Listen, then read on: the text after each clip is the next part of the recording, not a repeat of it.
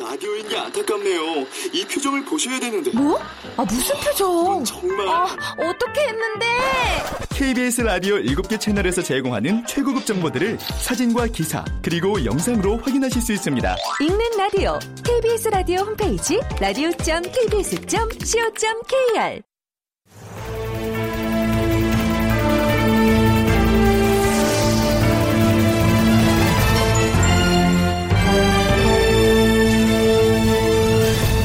다큐멘터리 역사를 찾아서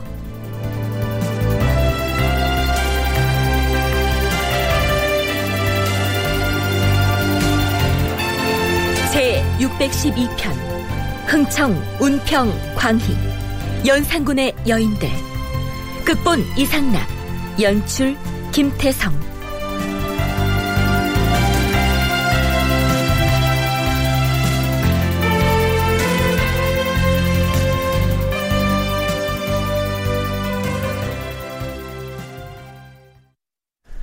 청취자 여러분 안녕하십니까. 역사를 찾아서의 김석환입니다.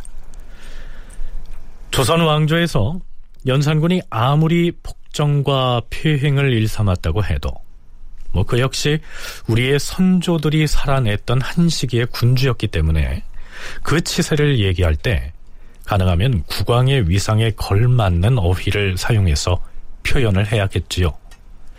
하지만 그의 여성 탐닉에 관한 기록들을 살펴보고 있노라면 함부로 음탕한 짓을 한다는 뜻의 황음이니 여색이니 하는 말로는 어딘가 약간 부족하다는 느낌이 듭니다. 좀 거칠기는 하지만 엽색 행각이다, 이렇게 해야 더 어울린다는 사실을 실감하게 되는데요. 그렇다면 연산군 자신은 한 나라의 군주로서 스스로가 여색에 빠져 있다는 사실을, 그리고 그것이 정사를 망치고 있다는 사실을 인정했을까요? 그걸 알아보기 위해선 여색과 관련된 그의 발언을 짚어볼 필요가 있습니다. 연산군은 당현종과 양귀비의 사례를 자주 언급합니다. 연산 9년 1월 15일 왕이 조화를 받고 나서 경연에 나와서 통감 강목을 강하는데 양귀비가 처형당하는 대목에 이르자 경영관들을 돌아보며 물었다. 그런데 양귀비를 꼭 죽여야만 했는가? 양귀비를 처형하는 것만이 과연 옳은 일이었는가? 전하, 당시 당나라에서 양귀비가 화란의 근본이었기 때문에 그를 꼭 죽인 뒤라야 백성들의 마음이 통쾌했을 것이옵니다. 명황이 양귀비를 총애한 나머지 안록선을 잘못 대우하였고 그로 인한 재앙이 나라를 망친 것이옵니다. 자, 잠깐, 여기에서 거론한 명황은 물론 명나라 황제가 아니고요, 당나라 현종이 사망한 뒤에 그의 공적을 기려서 추증한 호칭입니다. 당현종을 말하는 것이죠. 그러니까 결국 양귀비 때문에 명황이 나라를 망쳤다는 얘긴데, 영상의 생각은 어떠한가? 주상전하, 명황이 몹시 여색을 좋아해서 양귀비에게 마음이 미혹되었으므로 이인보와 같은 소인배가 그 틈을 타서 간사함을 부릴 수 있었사옵니다. 옛말에 안으로 여색에게 빠진다라고 하였으니 군주로서 여색에 빠지면 배망하지 않는 사람이 거의 없사옵니다. 이것은 고금의 밝은 거울입니다.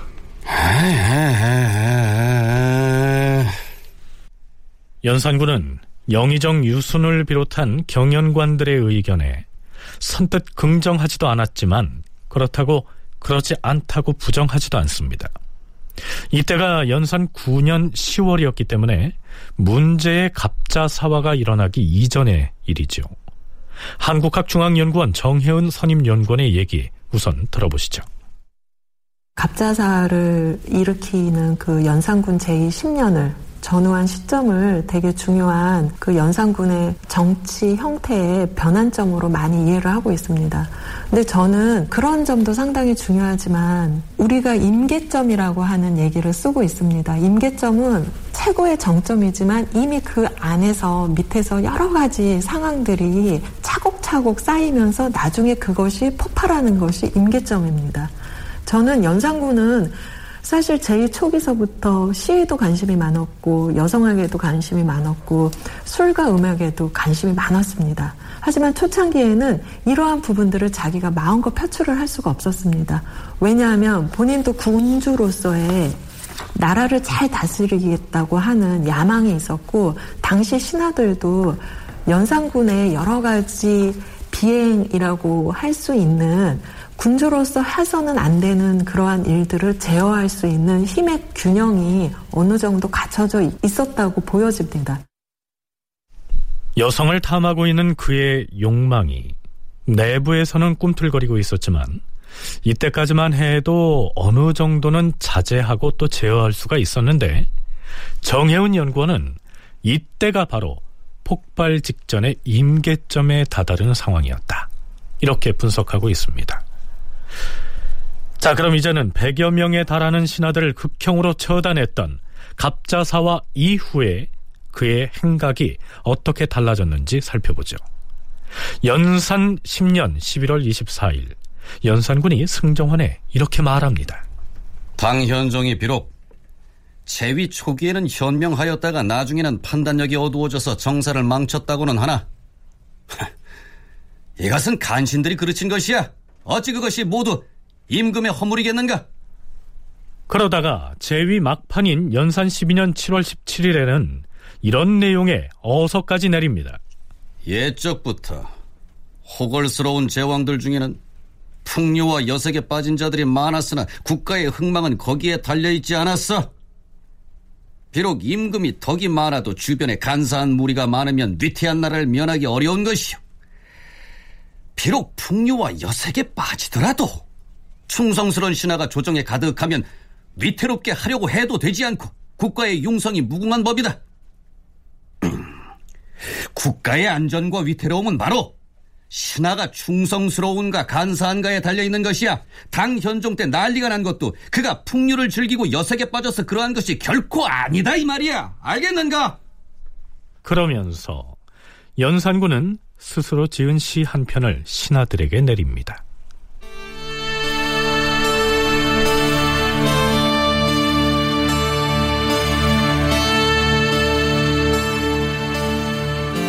복숭아 나무 가꿔서 열매의 둘이 열렸는데 하룻밤 광풍에 모두 떨어져 버렸네. 그동안 가까운 은근한 공이 허사로 돌아가니 아, 어찌하여 하늘은 이다지도 무정한지.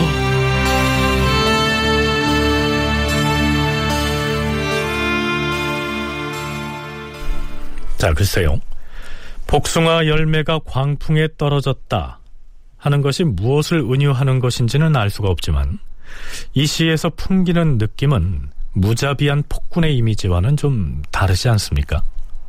뭐 어찌됐든 여색에 빠져서 나라를 망쳤던 당현종을 두고 여색 때문이 아니라 간신무리 때문이었다, 이렇게 못박아 얘기하고 있는 점이 1년 전과는 사뭇 다르다고 하겠습니다. 성신여대 오종록 교수의 얘기입니다. 연산군 9년 정월, 10년 11월, 객관적인 그 시간의 차이는 1년 10개월 좀 지나는 그런 거지만은 그 사이에 갑자사화라고 하는 커다란 사건이 개입이 되어 있기 때문에 이 사이에 연산군의 생각이 크게 바뀌었을 가능성이 매우 크죠. 그래도 하여튼 초지일관에서 연산군의 생각 속에 쭉 이제 들어있는 부분 가운데 하나는 여색 때문 아니다라고 하는 점인 것 같습니다. 여색이라고 하는 부분에 대해서 뭐 왕자를 많이 낳아야 한다라고 했다는 것, 이 부분은 뭐 실제로 어떻게 보면은 당시 조선 왕실의 사정에 비춰서 보면은 어느 정도 이제 설득력도 있다고 봐야 되는데요. 오종록 교수는 연산군이 한 말 중에서 왕자를 많이 낳아야 한다 하는 얘기는 당시 조선 왕조의 실정에 비춰보면 약간은 설득력이 있다고 얘기했습니다. 연산군이 후궁 간택을 하고 나서 승지들에게 했던 말을 상기해보죠. 어제 간택한 여자들의 의복과 음식은 모두 공비에서 지출하여 공급하도록 하라. 헌데 과인이 또다시 후궁을 드린다고 뭐라 하는 자들이 있던가? 전하, 어느 누가 감히 그런 불손한 말을 입에 올리겠사옵니까? 승지들도 과인이 황음에 빠져있다고 생각하는가? 아니옵니다 전하. 신들이 어찌 그런 마음을 품겠사옵니까? 무릇 군주가 후궁을 많이 두는 것은 후계를 넓히려는 것이, 그런데 불초한 무리들이 망령되이 이를 일컬어 황음에 빠져있다고 논의를 한단 말이야. 대저 임금이 주색을 즐기기로서니 이것이 어찌 나라를 그르치는 일이겠는가? 이때쯤 되면 연산군은 그야말로 여색에 빠져있을 시기입니다. 자신의 그런 행위에 대해서 이런 억지 논리로나마 나름의 명분을 만들어 두고 싶었던 모양이죠. 그런데 그의 말 중에서 후궁을 많이 두는 것은 후계를 넓히려는 것이다, 이 말은 그래도 일리가 있다는 것이 오종록 교수의 분석입니다.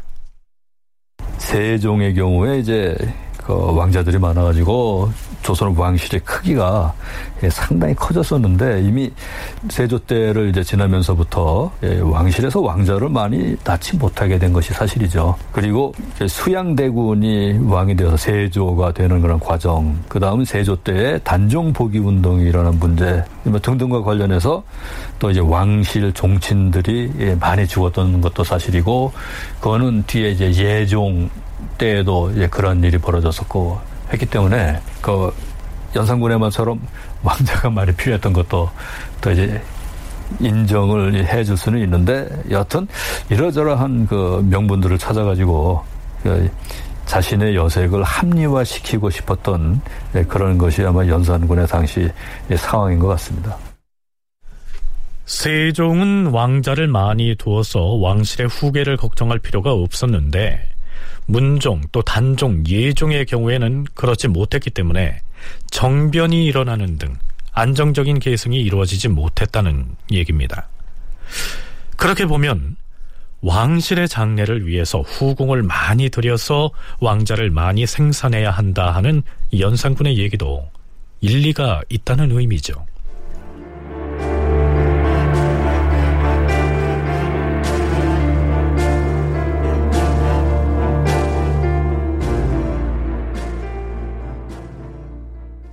자, 그러면 연산군이 어떤 방식으로 자신의 호색기지를 충족해 가는지 살펴보시죠. 연산 10년 10월 1일. 지금 장학원의 기생이 모두 몇 명인가? 100명이옵니다 전하. 에이, 너무 적다. 더 늘리라. 하면 몇 명으로? 3배로 늘려라. 응? 300명으로 하라는 말이다.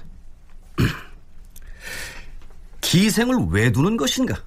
대궐 안에서 대비 등 내명부들을 위하여 잔치를 할 때 필요하여 둔 것이 아닌가?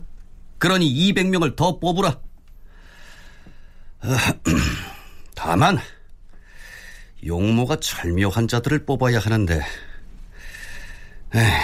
그것이 그리 쉽지는 않을 것이. 비록 모두의 용모가 다 좋지는 않아도 가하다. 200명을 더 뽑아서 300명을 둔다면 궁궐 안에서나 밖에서 연회를 할 때 데려다 쓰기가 넉넉할 것이야. 뭐하는가? 당장 시행하라. 장학원은 왕실 음악기관입니다. 지금의 국립국악원의 전신이라고 할 수 있겠죠. 그러니까 여기에서 연산군이 그 수를 300명으로 늘리라고 한 기생은 연회를 할 때 동원돼서 춤추고 또 악기 연주하고 노래하는 사람을 일컫습니다. 뭐 어찌됐든 이렇게 해서 15세에서 25세 사이의 처녀로서 재주와 자색을 갖춘 여성을 확보하기 위해서 장학원의 관리들이 나섭니다. 그 어제 김진사 댁 딸 얘기 들었어? 김진사 댁 딸이라니? 그 오래전에 정우누랑 저기 북촌 사는 누구네 집에 곧 취직 간다고 안 했어? 아유, 글쎄. 그런데 다 틀렸어. 어제 잡혀갔거든. 아, 잡혀가다니. 사내 같으면 부역이나 군대로 잡혀간다지만 계집아이가 왜? 어디로 잡혀가? 아, 요즘 장학원 관리들이 집집마다 호적명부 가지고 돌아다니는 거 못 봤어? 응? 임금이 장학원 기생 수백 명을 더 뽑으라고 하는 바람에. 큰일 났네. 우리 집 용순이가 열일곱인데. 아휴, 시골물같이 뭐 피신이라도 시켜야겠네. 아유, 그 장학원에 기생으로 안 보내려고 딸 숨겼다가 들통나면은 그 집 가장이 잡혀가서 치도곤을 당한대. 아이고, 이를 어쩌면 좋아. 아유. 실제로 연산 10년 7월 기사를 보면 딸을 숨겼다가 적발돼서 의군부에 잡혀간 인원이 매우 많았던 것으로 기술돼 있습니다. 처녀를 숨겼다가 나중에 발견되어서 의군부에 잡혀와 국문을 당한 사람이 140명에 이르렀다. 지금 어명에 따라 여기를 간택하고 있는데 이는 나라에서 하는 중차대한 일이다. 헌데 이 일을 두고 사사로이 서로 비방하는 사람들이 있다고 들었다. 이들을 모두 잡아오라. 그리고 비방하는 익명의 벽서를 고발하는 사람에게는 상을 주도록 하라.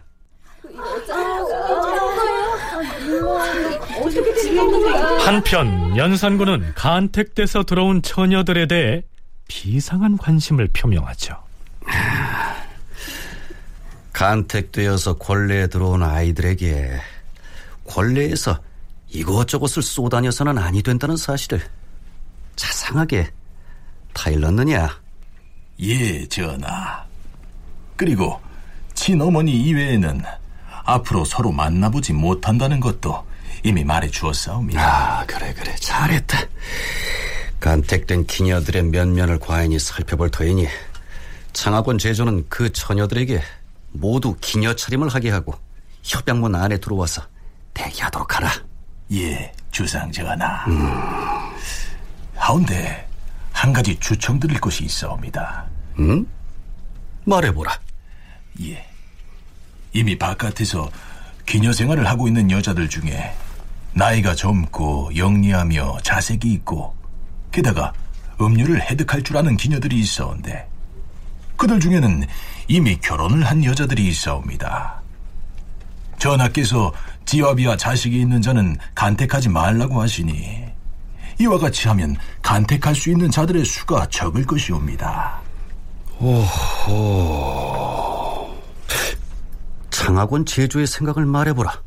전하, 기녀들은 비록 지아비가 있다 할지라도 본래 완전한 지아비가 아니고 비록 자식이 있다 할지라도 나이가 모두 한두 살에 불과하며 또한 기녀들은 자기가 낳은 자녀들이라도 보통 사람과 같이 애지중지 기르는 것도 아니옵니다. 만약 연령을 제한하지 아니하면 더 많이 뽑을 수 있을 것이옵니다. 옳거니 알겠느니라. 아, 간택된 자들이라도 잘 가르쳐야 할 것이니라. 글자를 아는 자라야 예의를 익히게 되고 음률을 아는 자라야 연주를 할 수 있을 것이 아니겠는가? 응? 명심하게 싸웁니다, 주상전하. 아, 그리고 과인이 보건대 연회에 나온 장학원의 기녀들을 보면 지나치게 예의를 공손하게 차려서 과인이 보기에 그 모습이 썩 합당하지 못해. 대저 예의는 너무 깍듯하게 하지 말고 알맞게 차려야 좋은 것이다. 아니, 비록 임금 앞이라 할지라도 너무 경색됨이 없이 기운을 쫙 펴야 그래야 좋은 것이다. 알겠느냐? 데뷔전에서 여는 연회에서 노래하고 춤추고 악기를 연주하는 기생들이 너무 깍듯하게 예의를 차릴 것이 없다 하고 얘기하고 있습니다. 연산군이 이렇게 말한 취지를 가늠하기가 쉽지 않습니다. 연산 10년 12월 22일에는 연산군이 악명, 즉 악곡의 이름을 정해서 어서로서 선포합니다. 악명을 흥청, 운평, 광희 이렇게 정해놓으라. 악곡의 이름을 흥할 흥에 맑을 청자에 흥청, 움직일 운내 평평할 평자에 운평, 그리고 넓을 광에 빛날 희, 이렇게 광희라고 정해서 선포를 한 것이죠. 그러면서 이렇게 덧붙입니다. 흥청이 무엇인지 아는가? 흥청은 사악하고 더러운 기운을 깨끗이 씻으라는 뜻이요, 운평은 태평한 운수를 만났다는 뜻이다. 그 의미가 어떠한가? 칭호가 매우 아름답사옵니다. 매우 아름답사옵니다, 주상전. 그런 다음 연산군은 흥청악은 300명, 운평악은 700명을 정원으로 하고 광희도 또한 증원하도록 명합니다. 자, 그런데요, 처음에 연산군이 이것들을 악곡의 이름으로 정했는지는 모르겠지만 시간이 지나면서 묘하게 변질이 됩니다. 한국학중앙연구원의 정혜은 선임연구원과 성신여대 오종록 교수의 얘기 차례로 들어보시겠습니다. 흥청은 나쁜 것을 깨끗이 씻어버린다, 이제 이러한 의미를 담고 있고요. 운평은 태평한 운수를 만났다, 이제 이러한 좋은 의미를 담고 있습니다. 흥청이나 운평이나 광희가 모두 악곡의 이름이었는데, 바로 이러한 악곡을 담당하는 여성들을 사실은 흥청이나 운평이나 광희로 불렀을 가능성이 상당히 높다고 생각이 듭니다. 현재 그 조선왕조실록에서 흥청, 운평, 광희에 대한 내용들을 조사해보면 일종의 등급처럼 되어 있지만, 초창기에는 흥청이나 운평이나 광희라는 그런 악곡에 참여했던 여성들을 지칭했던 용어들이 이후에 하나의 고유 명사가 되면서 연산군의 여성들을 지칭하는 그 여러 가지 통칭으로 함께 사용된 것이 아닌가. 여러 가지 사악한 것들을 다 이제 없애버려서 맑게 한다라고 하는 식으로 이제 연산군은 도덕적인 그런 측면에서 그 일종의 명분을 갖다가 이제 붙이고 있는데요. 근데 처음에 이렇게 그 흥청, 강청, 운평, 광희 이런 식의 제도를 만들 때만 하더라도 흥청이라고 하는 존재들은 장학원에 소속이 돼가지고 노래하고 춤추고 하는 것들을 익히는 그런 기녀에서 크게 벗어나 있지는 않았어요. 그런데 사냥을 다니면서 흥청들 데리고 가서 같이 이제 성관계를 맺고 하는 일들이 시작이 되고, 이어서는 이제 궁궐로 불러들여서 또 역시 이제 잔치도 하고 나아가서는 또 이제 관계도 맺고 하는 일들이 생겨나면서 숫자가 이제 1000명으로 또 이제 늘어나게 되고요. 흥청이니 운평이니 하는 것들이 애당초 악곡의 이름으로 만들어진 호칭인데요, 나중에는 연산군이 이 기녀들을 호색의 대상으로 여기면서 연산군이 탐닉하는 여성 집단의 명칭으로 둔갑을 한 것입니다.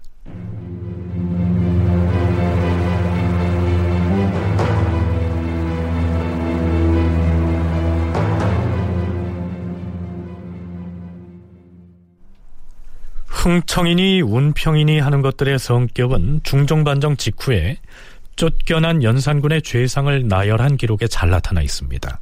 그 일부를 인용하죠.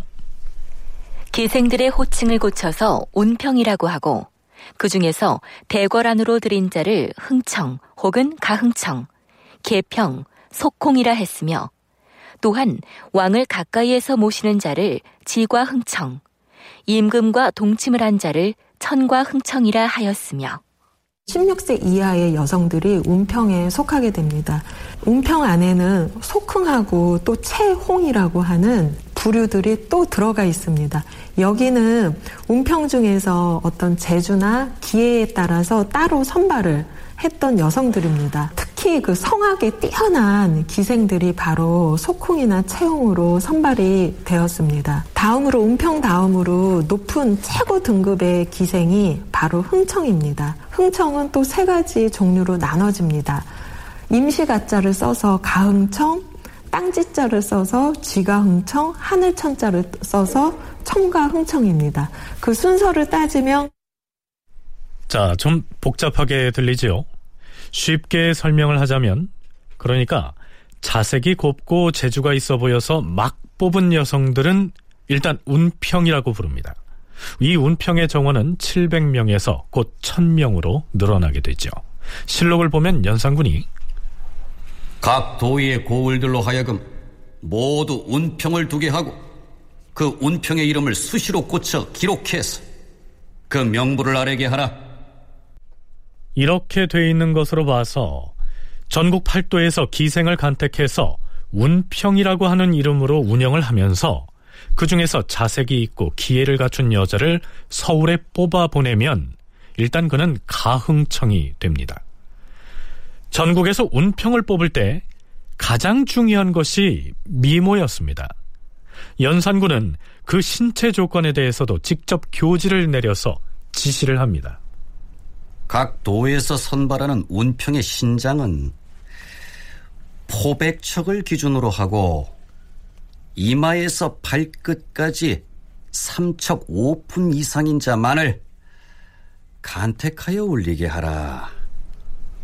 연산군, 그 인간과 시대의 내면을 지은 김범은 이 기록을 다음과 같이 풀이하고 있습니다.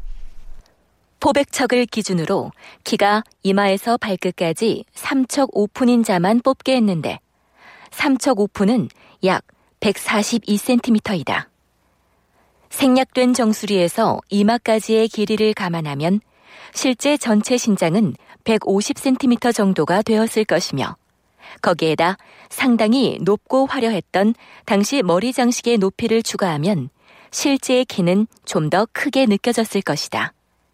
따라서 당시의 평균 신장을 고려하면 운평의 키는 상당히 컸을 것이다. 지방에서 뽑은 운평 중에서 다시 골라 뽑아서 서울로 보낸 사람이 일단은 가흥청이 되고요. 거기에서 흥청을 선발해서 대궐로 들이게 되는 것인데요. 이 연산군이 보기에 가흥청으로 뽑혀온 면면이 썩 마음에 들지 않았던 모양입니다. 물론 중앙에서 자꾸 인원을 배당하면서 뽑아올리라고 독촉을 해대니 이 지방 수령들도 할 짓이 아니었겠죠. 그래서 연산군은 운평을 뽑을 특사를 파견합니다. 지방에 있는 운평 중에서 흥청 후보자를 수차에 걸쳐 채택을 하고 보니 에휴, 이제 남아있는 자들이 거의 없는 실정이다. 참, 아니 되겠다. 장학원 제조 이계동은 전라도로 가고 임송재는 경상도와 충청도 지역으로 가서 좋은 말과 아름다운 계집을 간택해 오도록 하라. 아, 그리고 과인이 뽑아올린 운평과 가흥청 등의 얼굴 모양을 보아하니 에이, 얼굴 화장이 매우 불량하다. 어? 앞으로도 계속 이러하면 해당 관원에게 죄를 물을 것이야. 연산군은 자신이 운평을 간택하도록 명해서 지방에 파견한 관리들에게 채홍준사라고 하는 칭호를 부여합니다. 오늘날 우리가 말하는 채홍사라는 말이 바로 여기에서 생겨난 것이죠. 연산군이 흥청과 운평을 선발했던 대상은 아주 다양합니다. 첫 번째가 각 관청에 있었던 여자 종들이 1차적인 대상이고요. 그 다음으로는 지방이나 그 서울에 있었던 기생들도 아주 중요한 선발 대상이 되었습니다. 그리고 여기에서만 그치는 것이 아니라요. 양인의 딸 중에서 미모가 뛰어난 어린 여자아이들도 바로 그 대상에 속했습니다. 그리고 여기는 그 양반가의 딸들도 예외가 아닌데요. 일반 양반가의 딸들을 뽑아들이게 되면 여러 가지 문제점이 발생하기 때문에 그 양반의 첩이 낳은 딸, 그러니까 이것을 우리가 서녀라고 하는데요. 이 서녀들도 바로 이렇게 흥청과 그 운평의 선발 대상에 속하게 됩니다. 자, 그런데요. 채홍사들을 직접 파견해서 지방에서 뽑아올린 흥청 후보자들, 즉 가흥청들도 이 연산군의 마음에 차지 않았던 모양이죠.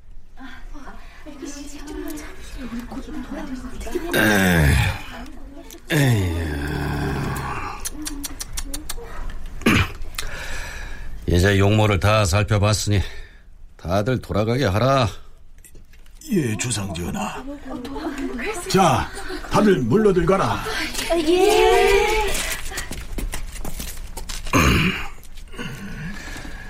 과인이 쭉 살펴봤는데 과인의 마음에 찬 자들이 별로 눈에 띄지 않는다. 어? 특별히 채홍준사를 보내서 뽑아온 자들이라 하여 좀 더 낫겠다 생각했는데. 송구합니다 전하. 가흥청이라고 뽑혀온 자들이 음률도 잘 알지 못하고 또 자색도 없고 행동하는 것도 생소하고 또한 누구 할 것 없이 부끄러워하고 거북스러워하기만 한 이 아이쟁이. 아무리 많이 뽑으면 뭘 하나? 어? 괜히 지방에서 서울까지 데리고 오느라고 중간에 거치는 역참에 패만 끼친 셈이 아닌가? 하옵시면 오늘 살펴본 자들은 다시 고향으로 내려보내는 것이. 아니다, 아니야. 뭐 그럴 것까지 있겠느냐? 자들을 재우고 먹이고 입히고 하면서 가르치도록 하라. 2달쯤 지나면 뭐 옛 버릇을 조금쯤은 바꾸고 달라지지 않겠느냐? 예, 주상전하. 그리고 흥청에게 일러라.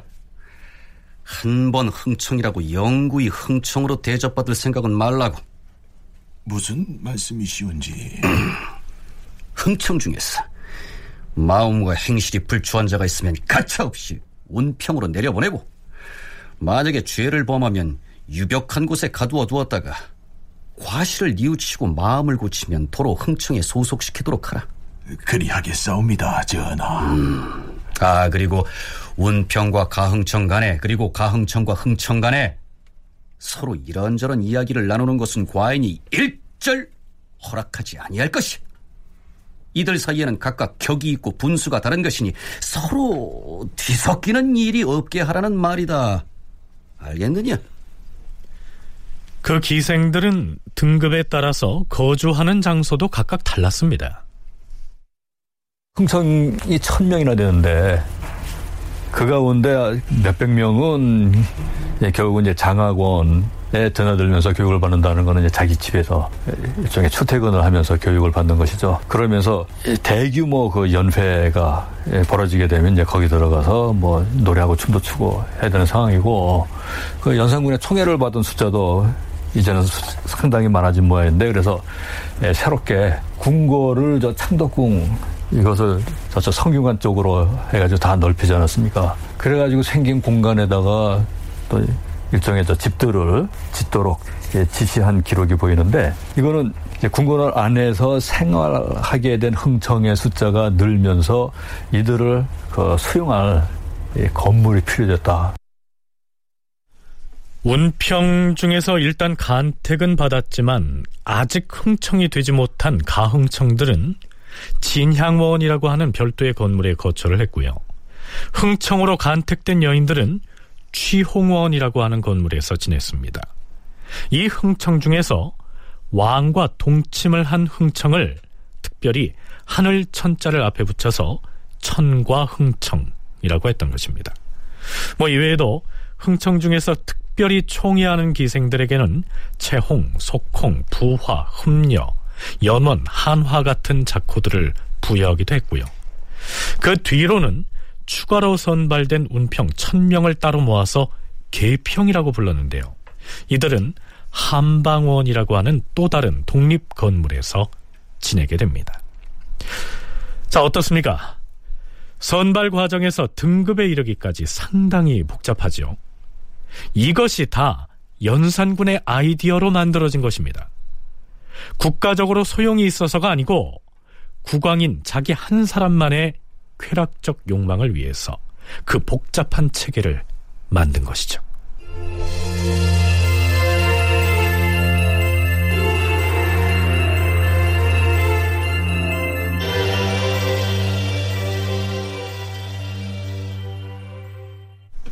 그렇다면 그 많은 기녀들을 각각 독립된 건물을 따로 지어서 거주하게 하자면 그 경비가 막대했을 텐데요.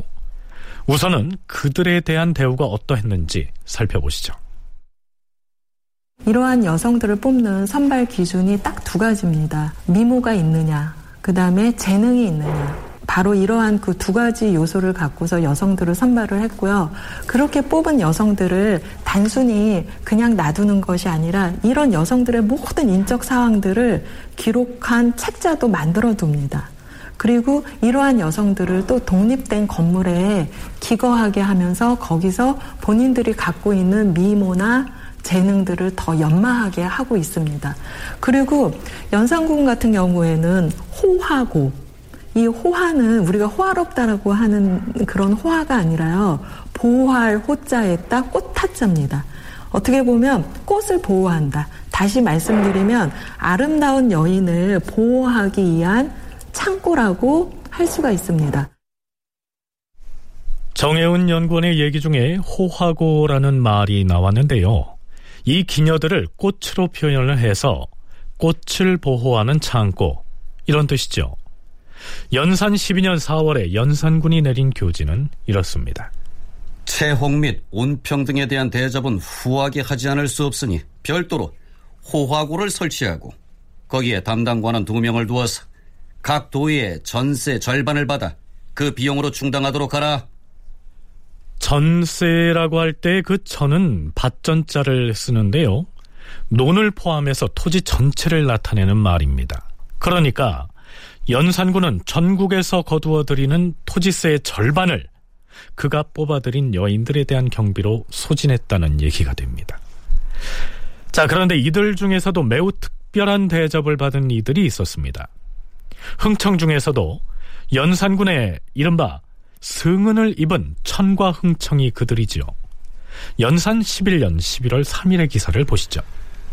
천과 흥청을 대접하고 받드는 모든 일은 후궁에게 하듯이 할 것이며 외부 사람들이 천과 흥청의 본가에 출입하는 것도 금지할 것이니라.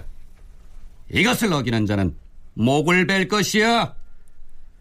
비록 출신은 기생이었지만 임금의 총애를 받고 있으므로 후궁에 대한 예우로 대접을 하겠다, 이런 얘기입니다. 이 기사 뒤에는 이런 문장이 덧붙여 있습니다. 이때 나인들 중에서 국고로 먹고 입는 자가 물경 1000명이나 되었으니 군자창, 풍저창, 광흥창 등의 나라 창고가 모두 텅 비었다.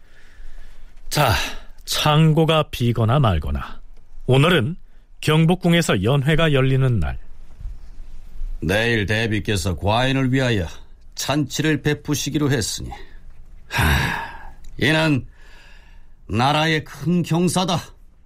연방원에서는 주악을 하게 하고 운평 및 광희들 중에서 풍두모를 잘 추는 자를 경복궁으로 나아가게 하라. 하루 전날 이런 내용의 교지를 미리 내려주었죠. 여기에서 말하는 풍두무는 처용무의 다른 이름이라고 이전에 소개한 적이 있습니다. 연산군에게 직언을 했다가 죽은 김처선의 처를 피하기 위해서 처용무를 풍두무로 호칭을 바꾼 것입니다. 연회가 열리는 당일 창덕궁.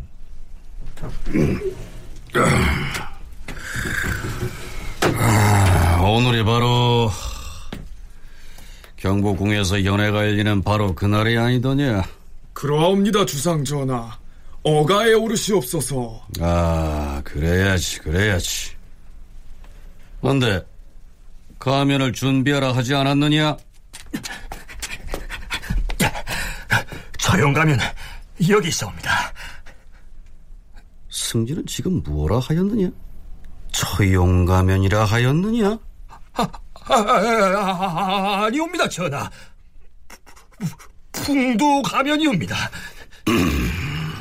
자, 이제 과인이 풍두 가면을 썼으니 그럼 이제부터 연회가 열리는 경복궁으로 행차할 것이다. 흥청은 풍악을 울리며 어가 뒤를 따르라.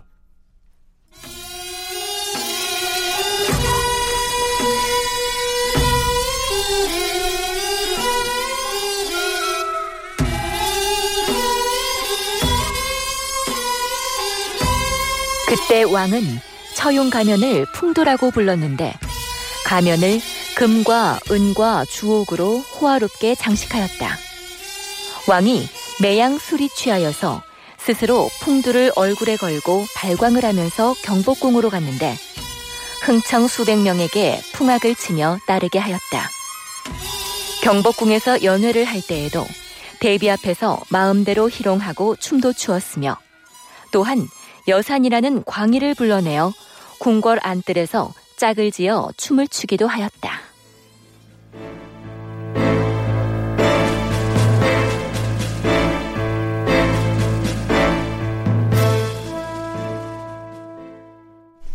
연산군의 총애를 받은 가흥청의 경우에는 상대적으로 특별히 융숭한 대접을 받았습니다. 앞에서 이미 동침을 한 가흥청을 후궁의 예로 대우하겠다고 하지 않았습니까? 그런데 제위 말년인 연산 12년 6월 29일에는 이러한 교지를 내립니다. 과인에게는 후궁이 여러 명이다. 흥청은 그보다 훨씬 많다. 한데 그들의 마음이 한결같지 않아서 과인이 감당하기가 여간 어렵지가 않아. 만세 뒤의 일을 생각해서 이들을 잘 관리하지 않으면 화를 입게 될지도 모른다. 장차 후궁들과 흥청들을 한 대에다 두지 말고 둘로 갈라둬야겠으니 그 장소를 마련하도록 하라.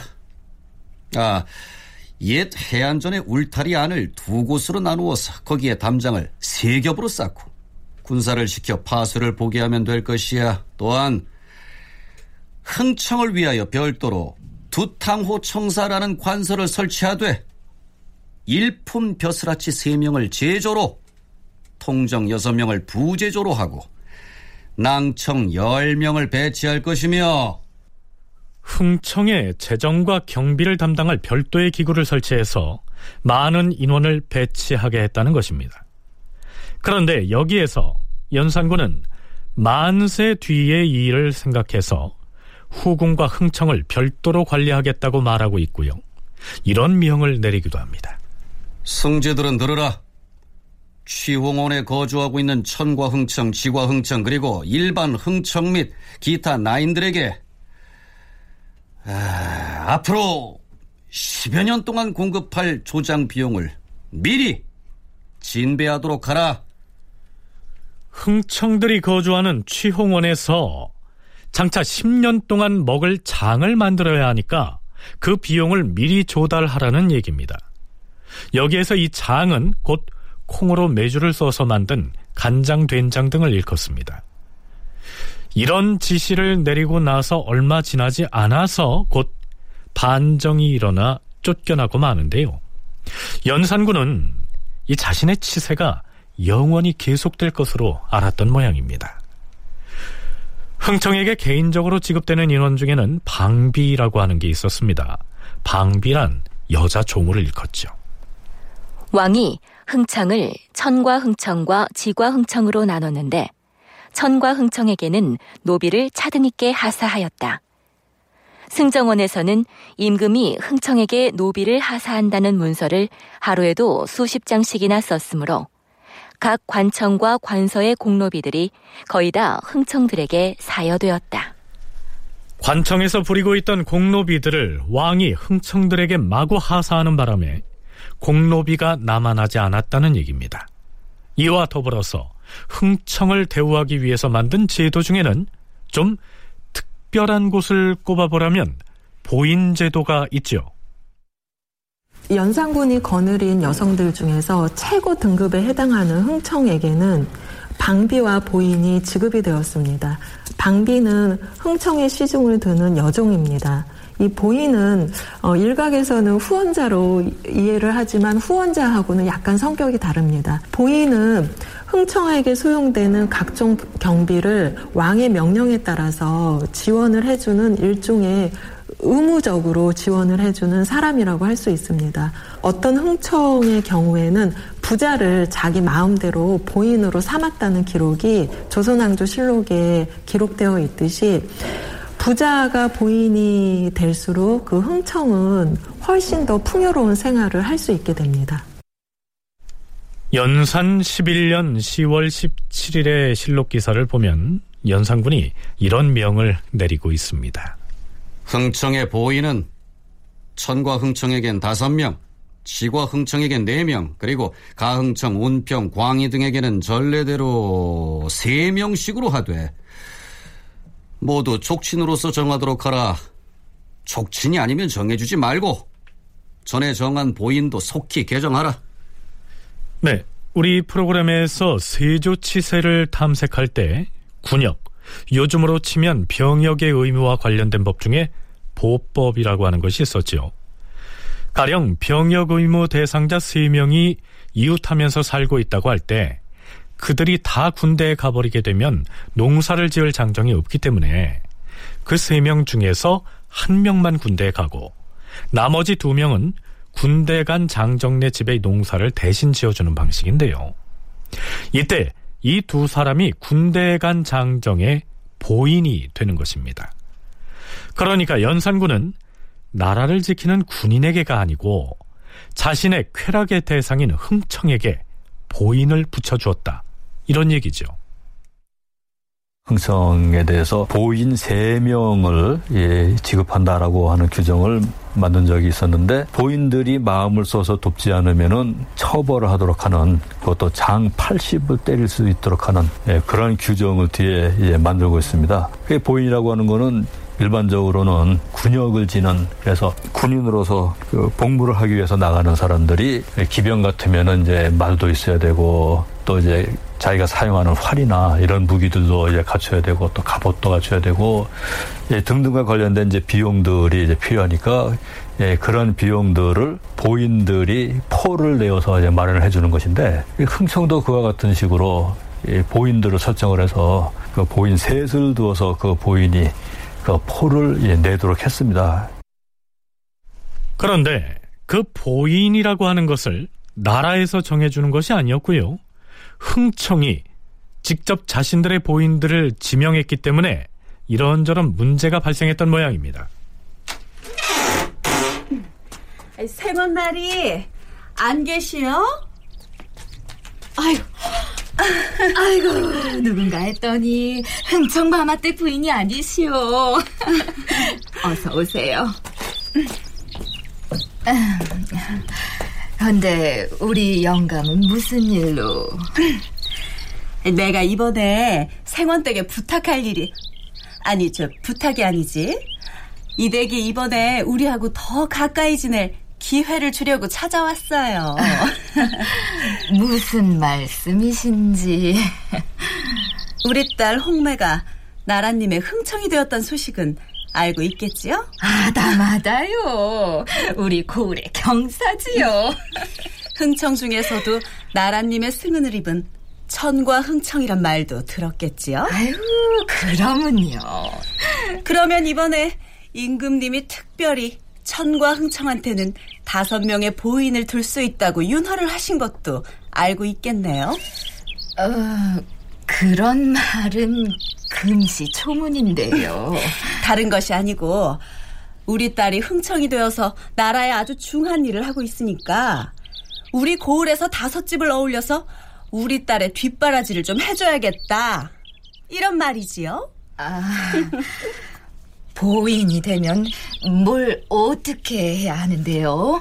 뭐 다른 보인들은 옷감하고 곡식하고 금은 보석을 갖다 주겠다고 하니, 아이고 우리 집은 형편이 어려워서. 아이고, 우리 고을에서 김생원 댁만큼 잘 사는 집이 또 어디 있다고요? 아닙니다. 그러면 우리 딸의 보인이 되는 것을 허락한 것으로 알고 전 이만. 보인, 우리는 좀 빼주시면 안 될까요? 그렇게 나오면 안 될 텐데. 고을 수령님도 우리 딸한테 쩔쩔 매는 판인데. 흥청들은 사사로이 부자로 사는 사람의 이름을 강제로 적어 넣어 보인으로 삼았었는데, 보인으로 지목된 부자들이 매우 괴로워하였으며 결국 가세가 기울어지고 파산하는 자도 매우 많았다. 일반적으로 군역을 질 때와 마찬가지로 한 필 정도를 부담하도록 한 것이 아닌가 싶은데, 여튼 이거는 국가 재정 내지는 왕실 재정에서 원칙적으로는 국가의 연회에 사용하겠다 하는 목적으로 만든 그런 기녀 집단이기 때문에 이제 국가 재정에서 써야 되고, 실질적으로는 왕이 사적인 노래를 위해서 흥청들을 주로 이제 사용을 했다라고 하는, 그쪽에서 본다면 왕실 재정에서 써야 하는 것인데, 이거를 이제 서민들에게 그 경제적인 부담을 전가시키는 방식으로 처리를 했던 거죠. 게다가 일부에서는 흥청에게 뇌물을 바치면서 청탁을 하는 일들이 빈번하자, 앞에서 소개한 것처럼 연산군이 흥청들에게 명을 내려서 이 보인을 아무나 마음대로 지정하지 말고 자신의 족친들 중에서 지명을 하라, 이렇게 명을 내리기에 이른 것입니다. 흥청에게는 이 외에도 또 다른 지원이 이루어졌습니다. 흥청에게는 방비와 보임만 지급되는 것이 아니라 의복도 매달 지급이 됩니다. 예를 들면 정포 3필, 백저포 1필, 비단 1필 매달 이런 식으로 지원이 되고요. 그뿐만이 아니라 토지나 집도 하사를 하게 되고 그 밖에 솥이나 그릇, 기름, 땔감, 숯 이러한 각종 일상생활에 필요한 온갖 물품들을 이 흥청에게 지원을 해주었습니다. 네, 땔감 얘기가 나왔는데요. 취홍원에 거주하는 흥청과 진향원에 거주하는 가흥청, 한방원이라고 하는 건물에 거주하는 계평이 있는가 하면 이외에도 뇌영원, 연방원 등 궁궐과 그 주위에 수많은 여인들이 집단을 이루어서 지내는 시설이 많다 보니까 거기에서 사용할 땔감을 조달하는 일이 문제거리가 됐던 모양입니다. 이게 정말 사실이야. 날씨는 좀 주고 오시는데 문제가 주상전하, 장학원에서 아래게 싸웁니다. 말해보라. 지금 취홍원을 비롯하여 기녀들이 거주하는 건물에서 땔감 때문에 큰 애로를 겪고 있사옵니다. 그렇지. 날은 추워지는데 그곳에 머무는 인원이 워낙 많으니 밥을 짓고 방을 덮이고 하자면 땔감이 넉넉해야 할 터인데, 그럼 어찌했으면 좋겠는가? 도성 근처에서 벌목을 하도록 허하시면. 전하, 지금 장학원 제조가 아랜 말은 유노해서는 아니 되옵니다. 그렇사옵니다. 지금껏 한성부에서는 도성 가까운 곳에서 특별한 경우를 제외하곤 벌목을 엄히 금해왔사옵니다. 도성 안팎에서 벌목을 금한 것은 국법으로 정해놓은 것이옵니다. 국법이 지엄하긴 하옵니다. 하오나 취용원 등의 땔감을 조달할 방도가 마땅치 아니하니 벌목을 유노하심이 가할 것이옵니다. 도성 안팎에서 땔감 벌채를 유노하시면 장차 도성의 모습이 황폐하게 될까 저되옵니다. 유노해서는 아니 되옵니다. 그렇사옵니다, 전하. 국법의 지엄함을 지키게 해주시옵소서. 자, 그래서 결국 어떻게 됐을까요? 연산군은 이렇게 명합니다. 취홍원과 뇌영원에 평상시에 땔나무가 부족하다고 하니 한성부에 명하여 남산에 마른 소나무를 베어다 바치게 하라. 전하! 그에 다물라! 남산에 소나무를 베어다 바치되 모자라면 자꾸만 연속해서 계속 베어다 바치게 하라. 국법에 도성 안팎에는 벌목을 금하였는데 갑자년 이후로 도성 안의 소나무를 마구 베어다 땔나무로 모두 썼으므로 도성에 가까운 모든 산이 다 민둥산이 되었고 오직 남산의 안쪽 기슭만이 예전과 같았다. 연산군의 음행으로 나라의 곳간이 텅텅 비는가 하면 이제 급기야 국토마저 황폐해지기 시작하고 있는 것입니다. 다큐멘터리 역사를 찾아서 다음 주 이 시간에 계속하겠습니다.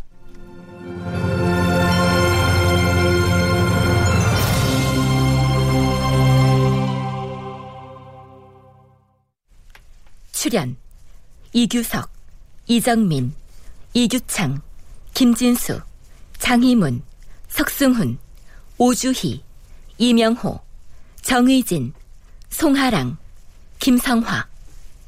낭독 미나, 해설 김석환. 음악 박복규, 효과 신연파 장찬희, 기술 김효창.